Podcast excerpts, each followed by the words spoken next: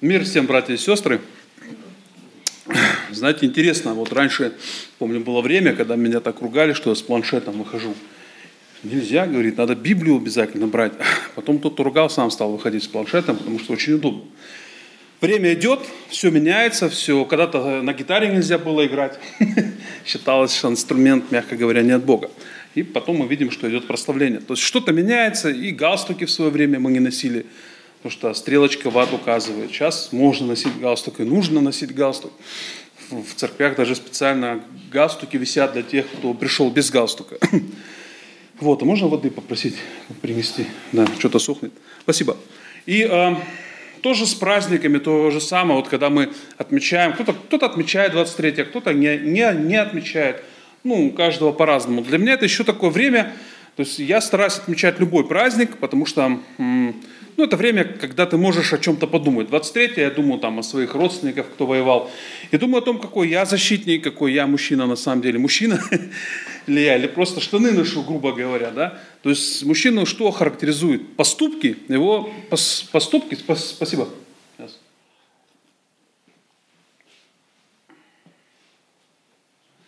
Его поступки, э, умение себя вести правильно в стрессовой ситуации, да, ведь говорят, за ним как за скалой. Почему за скалой? Потому что человек себя ведет всегда спокойно в стрессовой ситуации. Любая ситуация, если даже мужчина не знает, какой найти выход, он все равно делает, он все равно спокоен и предпринимает какие-то шаги, не сидит на, на месте, он думает, идет вперед и пытается решить те проблемы, которые стоят перед, перед ним, даже находясь в стрессовой ситуации. Да?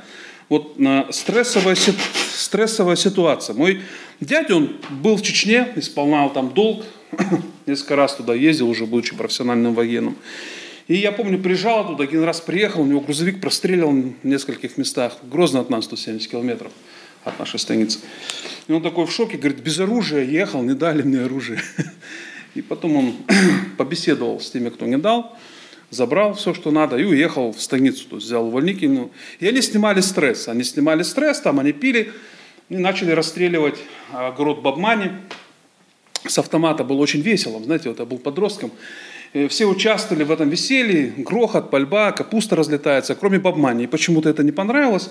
И она с ухватом на перевес бросилась в атаку на Николая, который ретировался с автоматом, выскочил на улицу, а там уже односельчане подходят, кто чем что за пальба. Ну, вот человек отмечает стресс. Также и на рыбалку, когда мы поехали, бибикал, бибикал не открыли на платного Взорвали шлагбаум гранатой, и проехали э, рыбачить. Естественно, там охранники, если перевести на русский, сказали, ну почему ты не мог подождать, мы же уже выдвинули, чтобы встречи к тебе проводить к столам. Ну, в итоге опять они пили, мы ловили рыбу. Вот так вот снимали стресс. И так большинство наших э, парней, людей, мужчин снимает стресс. Да? Э, мужики печали горе утопили в пьяном море. Есть такой стих. Вот. А, ну, знаете, и, или же человек замыкается в себе, или же он начинает нервничать. Ну, все мы начинаем. Кто из нас не, не нервничает? Я не знаю. Все, все, все нервничают. И люди по, периодически попадают в состояние стресса и по-разному на это реагируют. И в Библии тоже есть рассказы о людях, о, о людях которые попали в состояние стресса, которых, ну, они попали в состояние стресса, э, будучи исполняя волю Божью. И сейчас мы вот хотел прочитать, я вот размышлял, знаете, я вот с пятницы, как э, знал, что проповедую за месяц, готовиться начал за несколько дней. Но, тем не менее, вот мысли у меня были в течение месяца, я их периодически вычеркнул, только вчера понял, о чем я хочу сказать на самом деле. И о чем же я хочу сказать? И вот э, я бы хотел обратить наше внимание а, сейчас на Неемию. Это еврейский наместник Иудеи, а, которая в то время была при, под властью Персии при царе Атак, Артаксерксе, Ксероксе, или как его. Вот, это был пятый век до нашей эры. Соратники Ездры, вот был а, со, со, современник, так скажем, Ез, читая книгу Неемия и Ездры, это писали люди, которые знали друг друга, на самом деле. В то время стены Иерусалима вообще были разрушены. Э, храм был, там был упадок такой вообще и моральный, и Иерусалим был разрушен, храм, там ничего не проводилось абсолютно, все. Э, все заглохло, скажем так. Просто люди жили. Вот. Не соблюдали ни субботу, ничего. То есть они не, не было стен, не было храма, все было замусорено там после покорения. Вот мы в Тарнаузе были, там после КТО, там жесть, опаленные подъезды, мусор тоже на улицах, а там вообще снесли стены, все было разрушено. То есть я представляю, насколько там было, насколько там было нехорошо. Ну вот. И Неемия, э, имя которого, э, кстати, переводится как «Господь утешит». Э, Господь утешил Неемия. Он был виночерпием, виночерпием у царя. То есть у Бога уже был план. Бог знал уже, когда все это случилось. И он не просто так поставил Неемию виночерпием такая крутая должность, это, ну, повар Путина, Пригожин, все знают, да? Повара Путина есть неограниченная власть. Все такое, повар Путина там в новостях он где-то мелькает, э, своя ЧВК, частная военная компания Вагнера, по-моему, у повара Путина. Я не знаю, готовит ли он Путину вообще, может быть, он не готовит, но вот повар Путина, этим все сказано. Мы уже понимаем, что человек достаточно крут. Вот. Эм, и э, первой главе он узнает, что стены ворота Иерусалима разрушены, начинает печалиться. Мы будем так вот э, идти немножко по книге Неемии. Агин 3, там можно высвечивать, можно не, высвечивать, если вы хотите на экран. да. Спасибо, кто работает, не знаю кто, но спасибо. Слава, ты, да, по-моему? Вот, сказали они мне, оставшиеся, которые, и сказали они мне, оставшиеся, которые остались от плена, находятся там в стране своей, в великом бедствии, в уничижении. И стена Иерусалима разрушена, и ворота его сожжены огнем. И что дальше? Неемия услышал эту вещь. Ну, можно сказать, ну да, разрушены, сожжены. Ну я-то при чем? У меня хорошая должность, я виночерпию царя, вообще как бы, ну, есть и есть, пусть там разрушено. Нет, Бог касается сердца Неемии. Смотри-ка, что происходит. Услышав эти слова, я сел и заплакал. Это уже четвертый стих первой главы. «И печален был несколько дней, и постился, и молился пред Богом небесным». Далее он начинает молиться и плакать, исповедовать все грехи Израиля.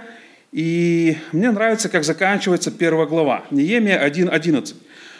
Неемия, то есть, попадает в такое состояние шока, для него уже белый свет не мил, как бы не, небо совчинку, он просто молится и понимает, что народ грешен, что они забыли субботу, они все забыли, все разрушено, и он начинает скорбеть, молиться, поститься, и в 11 главе он говорит, молю Тебя, Господи, да будет ухо Твое внимательно к молитве раба Твоего и к молитве рабов Твоих, любящих благоговеть пред именем Твоим.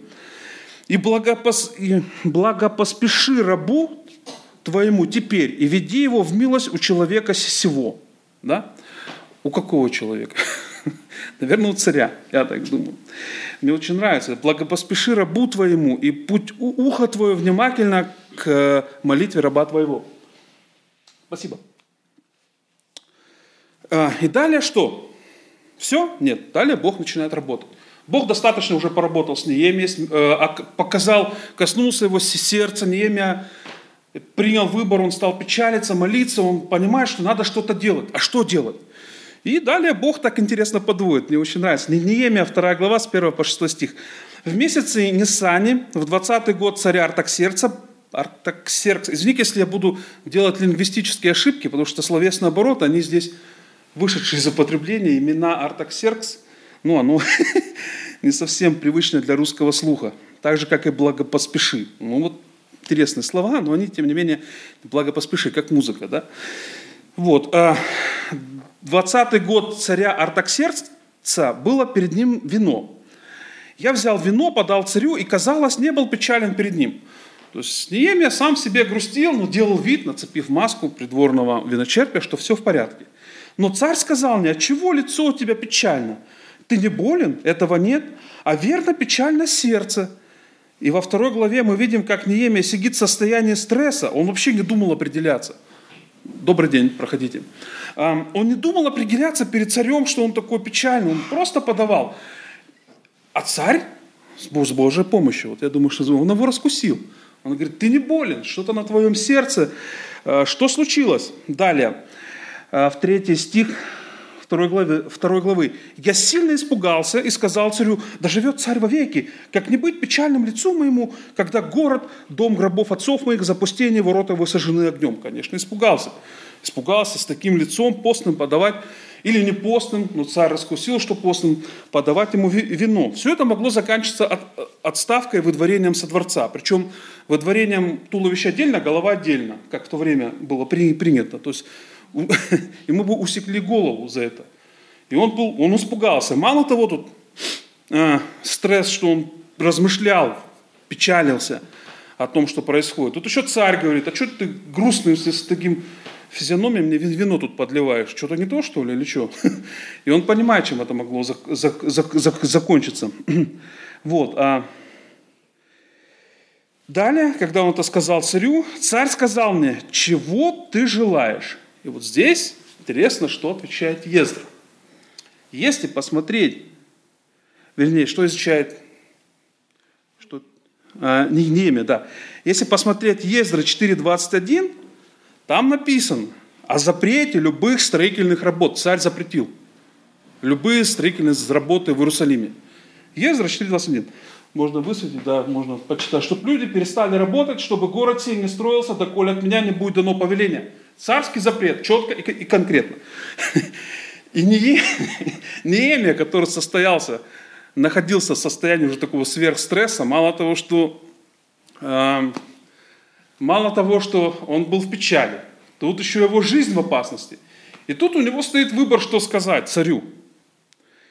И он, говорит, и он говорит ему то, что правду он говорит. Он вообще не юлил. Да, понимаешь, царь, там не с той ноги встал, тогда бы точно всяким голова была бы. Он ему сказал правду – та правда, которая тоже могла привести к казни э, Ниеми. Потому что запрет есть. А тут он говорит, а ты знаешь, там все разрушено, поэтому опечались. И ничего не восстанавливается. Конечно, не восстанавливается. Я же запретил восстанавливаться. Тут радоваться надо, что царский указ выполняется. Неемия грустит. Что происходит дальше? Дальше работа Бога такая. Эм. И сказал мне царь и царица, это уже зрение на очки. 8 стих. «Сказал мне царь и царица, которая сидела подле него, сколько времени продлится путь твой, и когда ты возвратишься, и благоугодно было царю послать меня после того, как я назначил время». Там даже царица подключилась. То есть, понимаете, вот интересно, что происходит. Далее Неемия, находясь в состоянии стресса, он начинает вообще перечислять, что ему нужно. Там, если почитать, мне лес нужен, еще что-то нужно. Вообще, ну такой наглый можно сказать. Но Бог работал, Бог дал ему вот эту печаль, Бог подвел его к царю. Царь его раскусил с помощью Бога. И Неемия сказал ему правду. И Бог начинает, э, дело начинает Божье э, двигаться. Э, далее Неемия, да, вот он перечисляет, он получает разрешение от царя, бумажку, и едет в Иерусалим. Там еще экскорт у него был. Если почитать Писание, там был экскорт у него – то есть вооруженные люди, всадники поехали с ним. Вот. Казалось бы, бинго. Все, есть разрешение, есть э, у него, он прошел такое не совсем хорошее время, когда надо было понервничать. Он едет спокойно в Иерусалим, он понимает, фу, он там не был. Он получил известие, если мы почитать там выше, он получил известие, что все разрушено. Он едет в Иерусалим, казалось бы, все на руках. Да? Но что происходит? А, дальше. В конце второй главы мы, мы видим, какой а, огромный объем работ предстоит сделать. Не имя ночью, он даже ночью начал, он даже дня не стал дожидаться. Стал объезжать, видит, что все разрушено, и какой большой объем работы предстоит сделать. Еще подключается местная оппозиция, которая высмеивает Неемию. Там Санавалат начал высмеивать. По одним источникам он там имел прибыльный бизнес, и Неемия мог его нарушить тем, что он восстанавливал э, стену, восстанавливал город. Санавалату это не нравилось. И ребятам, которые вместе с ним были, Санавалатом, это был самаритянин, по-моему, тоже это все не, не, не, не, не, не нравилось. И он начинает его высмеивать. Но 2.20. Неемия 2.20. «Я дал им ответ и сказал им, Бог Небесный, Он благопоспешит нам, и мы, рабы Его, станем строить. А вам нет части и права в памяти в Иерусалиме». Он вообще говорит, ребята, Бог с нами, куда вы лезете? Вам вообще ни, ни чести, ни права, и памяти о вас в Иерусалиме не, не, не будет. То, то есть, другими словами, Неемия обращается к Богу, призывает его защитники. Далее, в 4 главе мы видим, как конфликт разрастается. К Санавалату присоединяется Азатяне – Иерусалим становится практически в осаде. То есть вот им пришлось не просто работать, им в осаде пришлось работать. Иерусалим был осаждаем, но это еще не все, друзья. То есть, представьте, э, Неемия снова в такой, но народ за ним пошел. Что интересно, там, если читать, там встали одни священники, и встал тот сыновьями своими. И этот, они пошли к нему, они пошли за Неемией, они стали работать. Неемия 4 глава, с 14 по 17 стих. «И осмотрел я, и стал, и сказал знатному начальствующим и прочему народу, не бойтесь их, помните Господа великого и страшного, сражайтесь за братьев своих, за сыновей своих, за дочерей своих, за жен своих, за дома свои». Когда услышали неприятели наши, что нам известно, нам намерение их, тогда разорил Господь замысел, то есть Господь разорил замысел их, и э, все мы возвратились к стене, каждый на свою работу. С того дня половина молодых людей занималась работой, другая половина их держала копья, щиты, луки и латы. И начальствующие находились позади всего дома Иудина, строившие стену и носившие тяжести, которые налагали на них. Одной рукой производили работу, а другой держали копье. То есть люди с оружием в руках работали. Тоже приходилось вот, э, напрягаться. Но они шли за ним – потому что Бог был с ними, иначе бы не пошли. Бог разорил замыслы врагов, они так и не напали. Вот. Неемия постоянно обращался к Богу, так как понимал, что без него он ничего не сможет сделать. К внешним проблемам, которые исходили от Санавалата, Заитяна и, прочие, и прочих ребят, которые хотели, не хотели, вот, делали все, что от них э, зависит, чтобы не построились.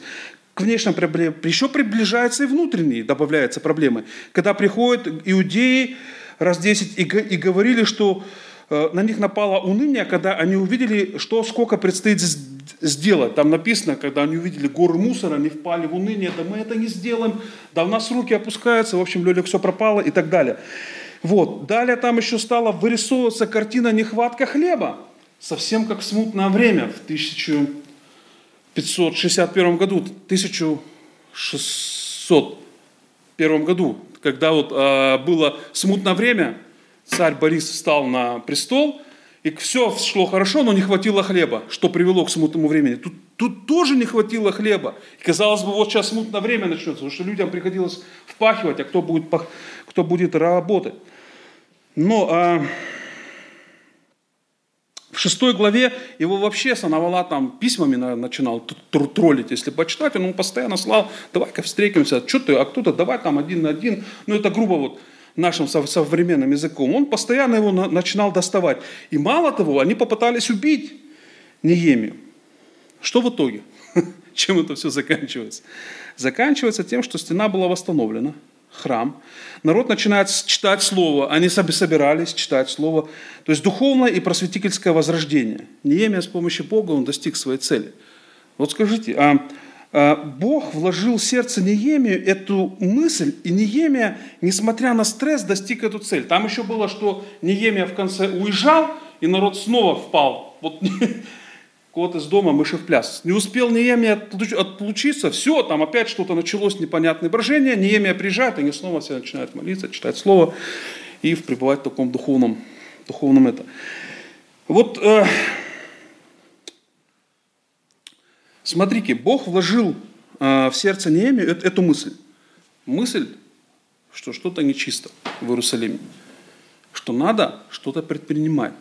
И Бог его вел. И Неемия находился в состоянии стресса, сверхстресса и сверх-сверхстресса. То есть читая, я представляю, себя на, на месте Неемии. Вот скажи, легко ему было или нет? Вопрос в зал. Легко ему было? Справился ли он, если бы не Бог? Вообще не справился. Мне кажется, что если бы не Бог, весь этот бизнес-план по восстановлению Иерусалима, стены, и возрождению там, израильского народа, грубо говоря, он бы закончился еще на этапе вопроса царя, что ты с хмурым лицом мне подаешь? Ну и все. И Неемия больше бы мы не слышали. И царь его больше бы не видел. Но Бог вел. Несмотря на то, что Санавала там выступал, вот эта вот внешняя позиция, внутренние начались проблемы, когда там Неемия был посвящен, он шел по своему пути, и он все время говорил, «А, я дал им ответ и сказал им, Господь Небесный да благоволит нам. Он все время уповал на Бога. Если бы не Бог, вот действительно, он, он бы даже десятой части не сделал того, что было. Есть и другие примеры в Библии. Моисей, да, я уже о нем говорил, Мне очень нравится один момент, я как бы уже проповедовал на нем, поэтому не хочу заострять внимание, просто упомяну, что Моисей тоже попадал в состояние сверхстресса. Особенно мне один момент запомнился, когда он, выходя, вывел свой народ, уже народ вышел, хотя там тоже были проблемы, народ дошел до э, Красного моря, Черного, и сзади там их догоняли египтяне, позади стена огня, впереди море, все. Э, мы-то люди уже выросшие, мы понимаем, что стена огня, плазменная защита, силовые щиты, что-то могло быть. А для них вообще это было нонсенс. Они такие, что это такое? Этого не должно быть. И они подошли, стали говорить Моисею, что давай вернемся, там же наш так классно было, ты же понимаешь, хотя стонали же, стонали. А тут давай вер, вернемся, сейчас же нас побьют, забьют. Моисей ему тогда сказал, все, на, все нормально. И отошед стал возопиять Господу. И Господь говорит, чего орешь? Простри руку свою, сейчас море расступится. То есть чего орешь? Там, чего кричишь, чего возопьешь? Надо посмотреть, я не стал носить, потому что я уже об этом говорил. То есть там, что интересно, что наверняка он орал. Господи, что происходит? Вот, вот египтяне, вот люди, вот моя семья. За чего я вышел с Египта? Для кого я сюда пришел? Вот море, сейчас порубят нас тут в капусту, да и все. А Бог говорит, да не проблема, руку простри, и все, идите своей дорогой. Стресс, стресс. Далее. Иисус Навин. Вспомните, когда он стал вождем этого племени. И он прекрасно понимал, что это за люди. Он прекрасно понимал военные возможности своего народа. Тут они выходят. Я тоже на эту тему говорил, просто так, вкратце. Выходят к Иерихону. Иерихон. Кто они такие вообще? Он сколько там бродил, ходил, что даже ангел являлся к нему и говорил, будь тверд и мужественным, не страшись, я с тобой, Бог с тобой. Сколько ему ангел говорил? Потому что если бы он струсил, Библия пошла по-другому. Если бы, вот вопрос такой провокационный к нам. Если бы израильский народ не испугался, когда им сказали о той земле, где течет молоко и мед, что там великаны, и сказал, мы с Богом, мы пойдем и завоюем. Вот вопрос к вам. Пошла бы Библия по-другому, нет? Было ли у них вот это право вы, выбора? Прогневить Бога и 40 лет по пустыне, или же пойти вперед? Вот было у них это право выбора или нет? Ну, просто скажите, было или нет? Я, может быть, ошибаюсь. Сергей, было у них право в... Право выбора всегда есть. Вот. Оно всегда было. Мог бы струсить Иисус Навин и сказать, не, я не знаю, давай мы, Господь, своими путями будем, или вообще уйдем отсюда. Мог он так поступить или нет? Мне кажется, мог. Это мое мнение, сугубо мое мнение. Оно не претендует на Возможно, тогда что-то было, Бог бы предпринимал какие-то другие вещи. Но Иисус Навин выдержал, вышел. И в итоге мы видим, чем все закончилось. Они взяли Иерихон. Иисус, Христос. Вспомните, когда он находился в состоянии сверхстресса. Когда он молился, и, отойдя немного, пал на лице свое, молился и говорил, «Отче мой, если возможно, доминует меня чаша сия, впрочем, не как я хочу, но как ты хочешь». Тоже состояние стресса, сверхстресс, когда там пот, как капли крови падали. Что, он хотел идти, что ли? Да нет, не хотел. Это был его долг, это, вел, это было его предназначение, это было то, к чему он пришел. И он понимал, но не хотел, судя по всему. Как человек не хотел да и как Бог висеть на кресте оплеванным, порвать отношения с отцом. Кто из нас когда не согрешал? Знаете, вот когда согрешишь, и на душе такой ком, ком, и ты ходишь. Я даже спать не мог, я проспался несколько раз, тревожно. Вот тревога, всю ночь в тревоге. Я согрешил и был всю ночь в тревоге, не мог уснуть. Разрывается отношения с отцом, а там вообще не порвались. Там их не было. Отче, отче, для чего ты оставил меня? Вспомните, пот, как капли крови. Кровь, как пот, да?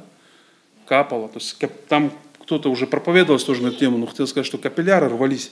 Кровь, она как пот выходила, настолько нервное напряжение. Чем не сверхстресс? Сегодня Бог тоже может что-то нам говорить. Через разные обстоятельства, через сердце и так далее. Бог же хочет нас сегодня использовать в этой стране. Или нет? Мы хотим, чтобы Бог нас использовал? Или у нас такой бизнес-план, достичь чего-то, ну там, квартира, машина, дача, к старости лет хорошая пенсия, дети, ну и все. Господь, ну я готов прийти в церковь, готов что-то сделать здесь, но вот на больше я не готов. Все, что заставить меня выйти из зоны комфорта, я не готов. Или что? Я это к чему говорю? Что Бог может нам сегодня проговаривать. И этот путь тоже, который Бог нам говорит, он может быть стрессовым. И мы можем не видеть вначале вообще всю, всю картину того, что Бог нам предлагает, мы можем ее не видеть. Просто Бог может нам проговаривать, а давай-ка ты вот сюда, а давай-ка ты сделай это. Вот. Как, как не видел ее Неемия, он вообще не видел всю картину. То есть он, вот этап решен. Сначала царь. Решил этот вопрос с царем, решил, дальше приехал, ох ты, сколько надо делать, собрал старейшин. Решил вопрос, решил, оппозиция – вну, внутренние проблемы. В итоге вопрос решался поэтапно. Бог был с ним. Вот у меня есть знакомый мой, хороший друг мой. Он тут же был, я уже о нем говорил, у него был такой выбор. У него здесь квартира Бог ему дал. Ну, в миссии там был в бухгалтерии работал, в офисе. Все, пожалуйста, езди в миссию. Ему Бог вот призывает его несколько раз пастором уехать в другой город, в Тверь. И он молился, ходил, молился и понял, что надо ехать. И тоже я помню, вот мы с ним часто общались, там были стрессовые ситуации. Во-первых, с лета он должен был перестать работать. Ну, он перестал фактически с лета. И там а надо было еще оставаться какое-то время в Питере. Что делать полгода, да? И миссия его оставила еще на полгода. Вообще практически. Ну, пошли, так сказать, навстречу. Потом искать квартиру. Он говорит, квартира как здесь, цена в Твери аренды. Ну, не, ну, нашел трешку не за 25, а за 15. Верующие ему уступили на 10 тысяч. Потом я ему звонил там позавчера и говорю, ну что там, у тебя деньги появились, то его взяли церковь на, на поддержку, но он отказался за какие, за январь он отказался. Он говорит, не хочу, чтобы там были какие-то эти, я просто отказался. Вот я говорю, а сейчас тебя взяли уже на поддержку? Он говорит, а, ну, пока нет, надеюсь, что вот сейчас будет уже. Я говорю, давай я тебе деньги чуть-чуть пришлю. Он говорит, интересно, Бог делает. Ты еще кто-то позвонил. Вообще разные люди там. Раз и все. Бог заботится, да? Стрессы, ну, думаю, да, переживал, но не стрессы. То есть какие-то волнительные вещи. Сейчас там начинается вопрос от пасторского служения в Твери. Он его, я смотрю уже там, там, по, по, по, по, по фотографиям. То есть Бог может быть нас куда-то призывать или к чему-то призывать, что кажется невероятным и стрессовым. Здесь надо вот чувствовать, понимать, что готовы мы идти этим путем или, или нам комфорт дороже. Вот. Или в семье. В семье тоже могут происходить разные вещи, да, дорогие мужчины. Имя, а, как нам на них реагировать, на эти вещи? К примеру, бабах, машинка сломалась. Или дети себя плохо. Кто сталкивался с переходным возрастом у детей? Я сталкивался. Жесть вообще. Ух. Слов нет, можно водички.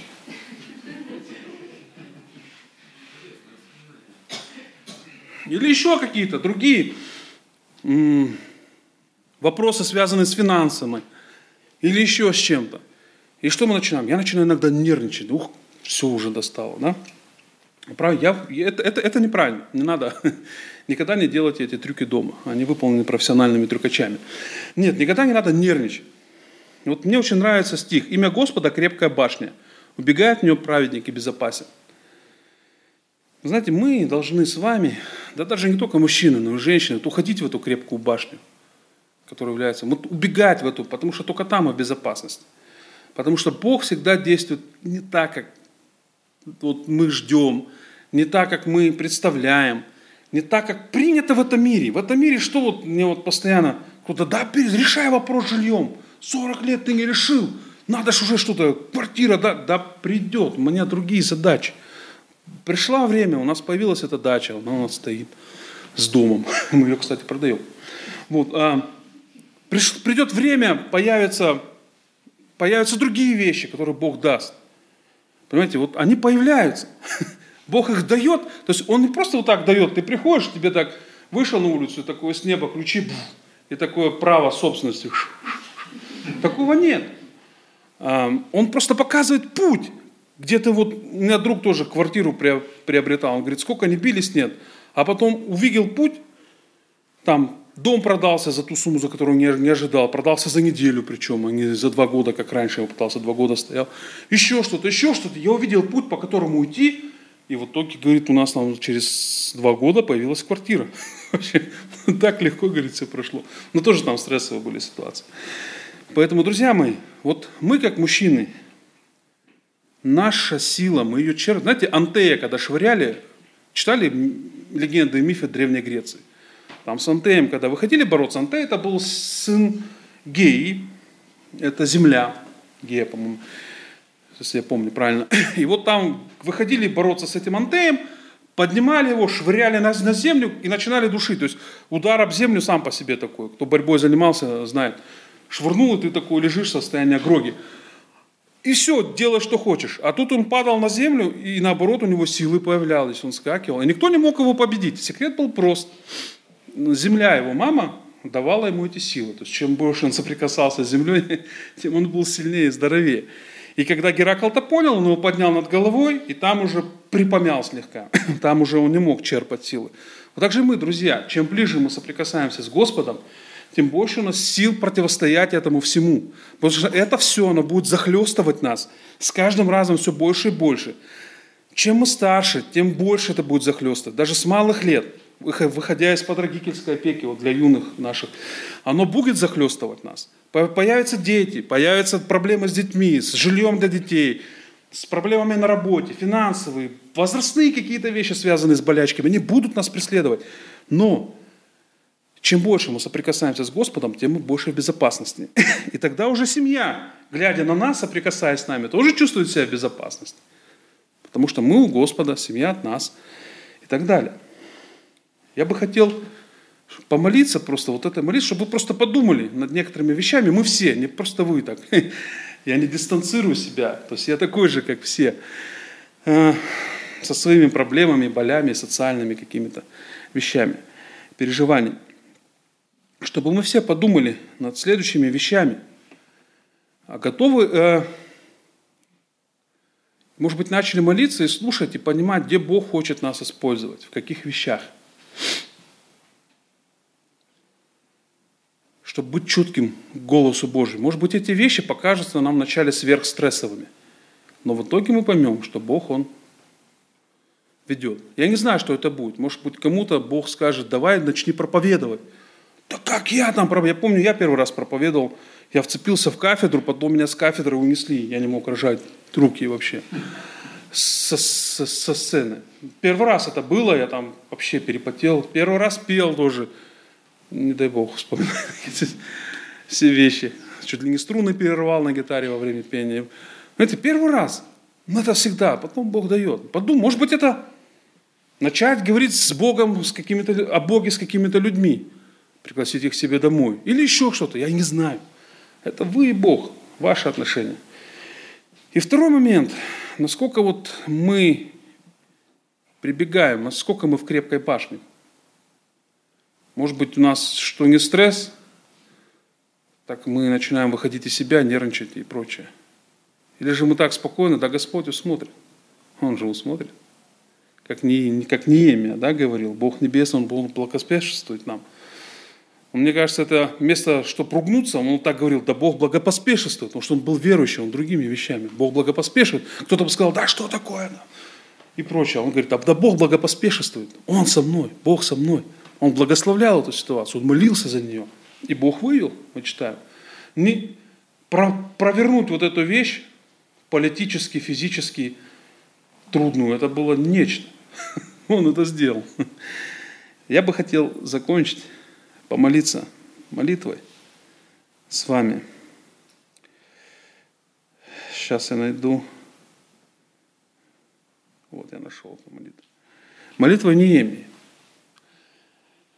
Я не буду кого-то просить из зала помолиться. Я хочу, можете сидеть, даже можно сидя. Я вот люблю на прославлении сидеть, как бы так больше сосредотачиваюсь, нежели стоять. Вот, можно сидя, кто, кто-то хочет встать, может, даже можно лечь, на самом деле. Я видел, э, люди в церкви ложатся вот так и молятся просто, ну, как бы чувствуя свободу в рамках приличия, естественно. Вот, а хотел бы помолиться, чтобы вот закончить с вот молитвой Неемии. Если вы не против, давайте мы начнем. Отец Небесный, я благодарен Тебе за милость Твою, за любовь, за то, что Ты с нами, Ты любишь нас, Ты благословляешь нас, и Ты даешь нам вот все необходимое для жизни. У нас есть дети, у многих есть дети, у нас есть здоровье, Господь. Может быть, не такое, как мы хотели, но оно есть. Мы видим, мы слушаем, мы можем передвигаться по, по городу. У нас есть все, что ты даешь. Конечно, нам хочется лучше, еще что-то, еще что-то, Господь. Но мы забываем самое главное. Мы забываем понять наше предназначение. Для чего вообще мы здесь находимся? На этой земле, на этой планете. Для чего ты нас привел к себе и даешь нам все это? Чтобы мы просто прожили жизнь как биореакторы, перерабатывая еду и получая наслаждение. Или чтобы мы могли вот выйти за какой-то наш круг комфорта и сказать, Господь, вот давай, поспешествуй, я готов. Мне страшно, но я готов. Господь, также Тебя прошу, помоги нам в состоянии стресса, когда мы попадаем, прибегать к Тебе, прибегать к Тебе еще до стресса, чтобы это не застало нас врасплох, и мы потом сожалели о каких-то своих поступках, как это у меня происходит. Я тоже каюсь перед Тобой, Господи. Нехорошо иногда веду себя. Отец, я прошу, благослови. благослови нас, благослови нас просто искать утешение в Тебе. Ты крепкая башня, убегая в Тебя, мы безопасны. Чтобы через нас это чувство безопасности распространялось на всю нашу семью. Благослови, Господь. Молю Тебя, Господи, да будет ухо Твое внимательно к молитвам рабов Твоих и к молитвам